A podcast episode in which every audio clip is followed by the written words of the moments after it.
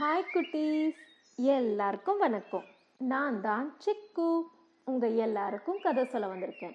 இன்னைக்கு பேராசை பற்றின ஒரு குட்டி கதை சொல்ல போகிறேன் ஒரு அழகான ஊரில் ஒரு அழகான நாய்க்குட்டி இருந்துச்சாம்.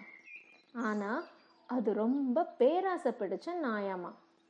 எப்போ பாரு இதை விட சூப்பராக எனக்கு வேணும் இதை விட சூப்பராக எனக்கு வேணும்னு நினச்சிக்கிட்டே இருக்குமா. எப்பவும் திருப்தியே அடையாதாம். தான் கிட்ட இருக்கிறத மற்ற ஃப்ரெண்ட்ஸோட ஷேர் கூட பண்ணாதான். ஒரு நாள் அந்த நாய்க்கு செம்ம பசி.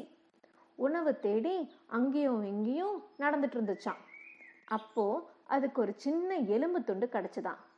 அதுக்கு செம்ம ஜாலி அடிச்சான் அந்த எலும்பு துண்டை தன் வாயில் கவிக்கிட்டு இதை எங்கேயாவது பொறுமையாக உட்காந்து ரசித்து சாப்பிடணுமே அப்படின்னு சுற்றி சுற்றி இடம் தேடிச்சான் அப்போது தூரத்தில் ஒரு குட்டி காடு இருந்துச்சான் நதியை தாண்டி. உடனே அது என்ன பண்ணிச்சான் அந்த நதி மேலே இருக்கிற ஒரு பிரிட்ஜில் நடந்து போச்சான் அப்படி நடந்து போகிறப்போ நதியில் தன்னோட பிம்பத்தை பார்த்துச்சான் தண்ணியில் நம்மளோட பிம்பம் தெரியுங்கிறது எல்லாருக்கும் தெரிஞ்ச விஷயம்தான். ஆனால் இந்த நாய்க்குட்டிக்கு தெரியாது. அது என்ன நினச்சிச்சான் தண்ணிக்குள்ள இன்னொரு நாய் இருக்குது அந்த நாய் தன்னை போல வாயில் ஒரு எலும்பு துண்டை வச்சுக்கிட்டு இருக்குன்னு நினச்சிச்சான் உடனே அது குறுக்கு புத்தி ஒரு பிளான் போட ஆரம்பிச்சிச்சான் ஆஹா இங்கே ஒரு நாய் இருக்குது அது வாயில் ஒரு எலும்பு துண்டு இருக்குது அதை பயமுடுத்துட்டு அந்த எலும்பு துண்டை நாம எடுத்துக்கலாம். அப்போ நம்மளுக்கு ரெண்டு எலும்பு துண்டு கிடைக்கும் அப்படின்னு யோசிச்சுச்சான் உடனே என்ன பண்ணிச்சான் தண்ணியை பார்த்து பவுன்னு குலைச்சிச்சான் உடனே என்னாச்சு?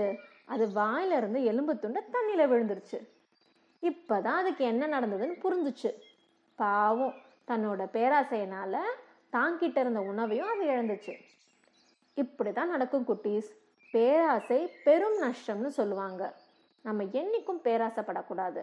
நம்மளுக்கு என்ன தேவையோ நமக்கு என்ன உபயோகமாக இருக்குமோ அதை மட்டும்தான் நம்ம யோசிக்கணும் வாங்கணும். மற்றவங்க கிட்ட இருக்குது மற்றவங்க இப்படி இருக்காங்க மற்றவங்க அப்படி இருக்காங்க நாமளும் அப்படி இருக்கணும் அப்படின்னு கம்பேர் பண்ணக்கூடாது. பொறாமையும் படக்கூடாது. புரியுதா? ஓகே குட்டீஸ். உங்களுக்கு இந்த கதை பிடிச்சிருந்ததா? இது போல ஒரு சூப்பரான கதையோட அடுத்த வாட்டி உங்களை சந்திக்கிறேன். பாய்